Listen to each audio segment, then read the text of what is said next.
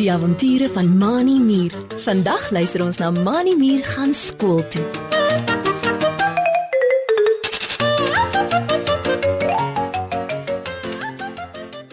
Mani Mier is baie opgewonde. Vroeg vroeg al het hy opgestaan, sy tande geborsel en sy gesig gewas. Vandag gaan hy vir die eerste keer skool toe. Hy trek sy grys skoolhempie en swart skoolbroekie aan, skop 4 van sy 6 rooi muurpotjies in blink swart amandeldop skoene, hak sy twee voelers netjies agter sy ore en kyk vir homself in die spieël. So ja, ek is reg. Dink hy en wikkel twee van sy 6 rooi muurarms deur die bande van die skoolsak en skud dit totdat dit gemaklik op sy rug lê. Ooh, dit gaan lekker by die skool wees. Ek is so bly dat Trikkie Dassie ook saamgaan. Nou sal ek darm iemand by die skool ken. Mm, wag, wag, ek moet gaan. Ek wil nie laat wees nie. Trikkie het gesê dat sy vir my by die skool se hek sal wag. Driekie Dassie is Mani Mier se beste maatjie en hulle doen baie goed saam. Mani Mier hardloop by sy rooi muurhuisie uit, al met die veldpaadjie af in die rigting van die skool. So ver as wat hy hardloop, sing hy vrolik en bly. My naam is Mani Rooimier. Ek is op pad om skool te gaan. Ek wil leer tel 1 2 3 4 en wil in my klas eerste staan. Mani Mier se oogies blink van opgewondenheid en hy huppel en spring op sy rooi muurpotjies. By die skool is daar al baie diertjies. Party is bang vir die skool, huil en wil nie hulle mammas se hande los nie. Ander lag en waai vir mekaar. Net so bly soos Mani om by die skool te wees. Eenkant by die skool se hek staan Driekie Dassie. Sy sien vir Mani, waai vir hom en skree hard. Hallo Moni. Hier is ek. Kom hier, kom hier na toe. Mani hoor vir Driekie roep, sien haar by die hek en hardloop vrolik op sy rooi muurpote en die blink swart amandeldop skoene na haar toe. Driekie Dassie is baie bly om haar beste maatjie te sien. Kom Moni, ons moet uitgaan voor die klok lui. Ek wil nie laat in die klas aankom nie. sê Driekie en vat een van Mani se armpies. Saam stap hulle deur die hek na die skool se groot oop deur waardeur die ander diertjies al begin stroom. Almal wil die beste sitplekke in die klas hê en stamp en stoot aan mekaar om eerste in te gaan. Net toe Mani Mier en Driekie Dassie by die skool deur instap, stamp iemand vir Driekie Dassie dat sy teen Mani val. Jy pad voor my, Dassie. Roep 'n harde stem agter hulle uit en stamp vir Mani dat hy teen die deur se kusyn val. Ek moet eers instap want dit is lank voor julle al hier by die skool. Wag julle beurt af. Dit is niemand anders nie as Morkel Muisond wat sy swart en wit gestreepte lyf tussen almal indruk en uit sy pad stamp. Hier pad voor my. Wie dink julle is julle? Mani muur kom regop en sy twee groot muuroë staan so spierings in sy rooi muurkop. Hy kyk eers vir Morkel Muisond agterna en toe na Driekie wat kwaai frons. So 'n onhuiskikte muis on. Sê Mani en skud sy rooi muurkop heen en weer. Kon hy nie sy beurt afwag nie? Driekie Dassie vat weer Mani se arm. Kom Mani, ons gaan laatjies vir skool. Môre my son is 'n regte polie. Ons moet ons nie aan hom steur nie. Mani weet dat Driekie reg is. Polies maak 'n mens net kwaad omdat hulle altyd dink hulle is beter as ander. Mani Mier en Driekie Dassie stap in die skool se klaskamer in waar oupa Ulrich Uil die onderwyser is. Al die diere praat hard en weer mekaar van pure opgewondenheid om in die skool te wees. Oupa Ulrich Uil het 'n groot donker raambril op sy neus waardeur sy oë na die lawaaierige diere voor hom kyk. In sy een poot hou hy 'n liniaal vas terwyl hy met die ander poot homself balanseer op die kant van 'n stoel agter die lesenaar in die middel van die klas. Sy vlerke is netjies op sy rug oor mekaar gevou en hy het 'n lang swart jas aan met 'n hoedjie waarin 'n tossel hang op sy kop. Oupa Ulrich Uil kap met die liniaal op die lesenaar om almal se aandag te kry en sy hart deur sy skerp snavel.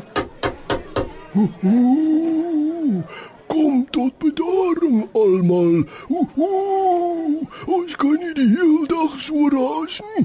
Mm, Kry elkeen 'n sitplek dat ons kan begin met ons klas. Ooh. Om te wys dat hy ernstig is en dat daar na hom geluister moet word, kap oupa Ulrich Uil weer hard met die liniaal op die lesenaar. Die diere bedaar en kyk bangerig na oupa Ulrich Uil. Elkeen soek na 'n stoel en 'n skoolbank om by te gaan sit. Driekie Dassie wys na twee skoolbanke met stoele wat eenkant teen die muur staan. Daar is twee skoolbanke langs mekaar, Mani. Sê sy en trek vir Mani muur agter haar aan. Kom, kom ons gaan sit daar. Dan is ons by mekaar. Mani stap saam met Driekie, haal die skoolsak van sy rug af en sit dit langs die skoolbank neer.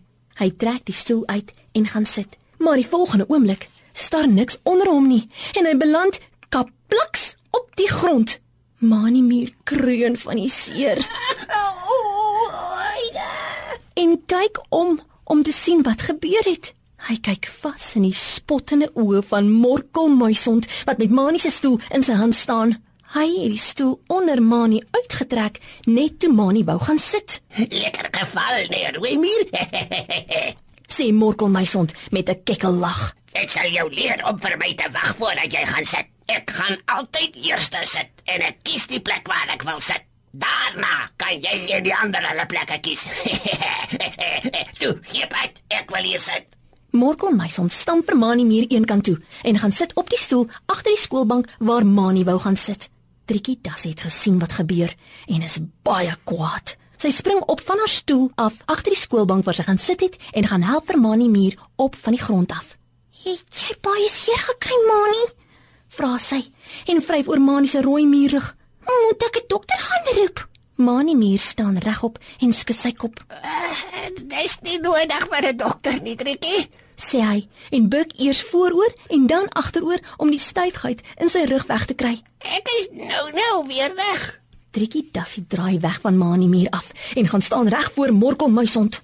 Sy kyk met kwaai oë na Morkel, druk haar een wollerige vinger teen sy bors en sê kwaai: "Jy is 'n regte boelie, Morkel Muisond, en hoort nie in die skool nie." Morkel Muisond druk Driekie se vinger weg van sy bors af en lag weer lekker. Bly stil, Dassie. Sê hy, leun agteroor in die stoel en skop sy pote vorentoe onder die skoolbank in. Ek morkel my son, kry altyd wat ek wil hê. Wat gaan jy miskien daaraan doen? Driekie Dassie sien dat dit nie sal help om verder met Morkel Muisond te praat nie. Sy draai om en steek haar hand in die lug op om oupa Ulrich Uil se aandag te trek. "Um, meneer Ulrich Uil?" roep sy uit en klap haar vingers. Oupa Ulrich Uil, wat besig was om iets op die swartbord voor in die klas te skryf, hoor die geklap van vingers en draai om, nog met die wit bordkruit in die een poot. Hy druk sy bril reg oor sy oë en kyk oor die klas. "Hier, dis ek, Trikkie Dassie. Kan ek met u praat?" Hoor oupa Ulrich Uil 'n stemmetjie en sien 'n wollerige handjie daar aan die kant van die klas teen die muur in die lug opsteek. Oupa Ulrich Uil skud sy kop op en af en beduie vir Driekie dat sy kan praat. Driekie Dassie vertel vir oupa Ulrich Uil wat Morkel Muisond gedoen het en hoe seer haar maatjie Mani Muur gekry het. Oupa Ulrich Uil frons en kyk met sulke kwaai oë na Morkel Muisond dat hy al dieper agter die skoolbank in wegsink. In hierdie skool is daar nie plek vir boelies nie, Markel my son. sê oupa Ulrich Uil en vlieg tot by die skoolbank waar Morkel bewerig en bang sit. Vir jou straf sal jy 500 keer uitskrywe. Ek hou op om 'n boelie te wees en as ek jou weer vang dat jy ander boelie, sal jy nie meer na hierdie skool mag kom nie. Ooh. Morkel Meisond het nooit weer die ander kinders in die skool geplan nie. Driekie Dassie en Mani Rooimuur het van toe af die skool baie geniet en baie geleer.